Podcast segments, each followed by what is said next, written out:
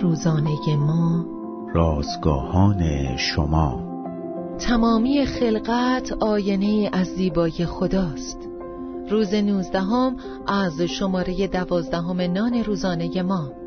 تنهایی در صحرا عنوان و مزمور 136 آیات یک تا نه متن امروز ما از کلام خداست. کتاب تنهایی در صحرا زندگی نامی شخصی ادوارد ابی درباره گذراندن تابستانهایش به عنوان یک جنگلبان در پارک ملی آرچز امروزی در ایالت یوتای آمریکاست. این کتاب دست کم به خاطر زبان روشن و توضیحات درخشان ابی درباره طبیعت جنوب غربی ایالات متحده ارزش خواندن دارد. اما ابی با همه هنرمندیش به هیچ وجه ایمانی به خدا نداشت و نمی‌توانست فراتر از لذت بردن از صورت ظاهر طبیعت زیبا چیزی ببیند. چه غمانگیز او تمام زندگیش را صرف ستایش زیبایی های طبیعت کرد. اما متوجه نکته اصلی در آن میان نبود. اغلب مردمان باستان تئوری هایی درباره منشأ حیات داشتند که در اسطوره ها، و سرودهایشان به چشم می‌خورد. اما داستان اسرائیل از آفرینش بی همتا بود.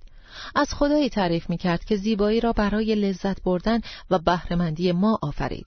خدا درباره ها اندیشید، به کلامش آنها را آفرید و گفت نیکو زیباست.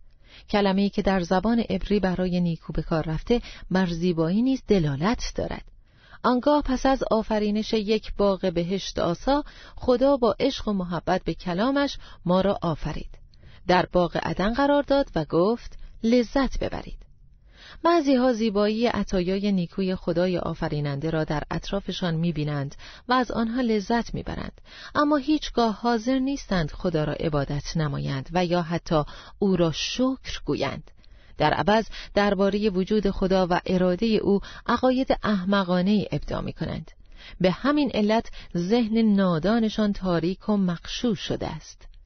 دیگران با دیدن زیبایی می‌گویند خدایا از تو متشکریم و قدم به روشنایی نور او می‌گذارند.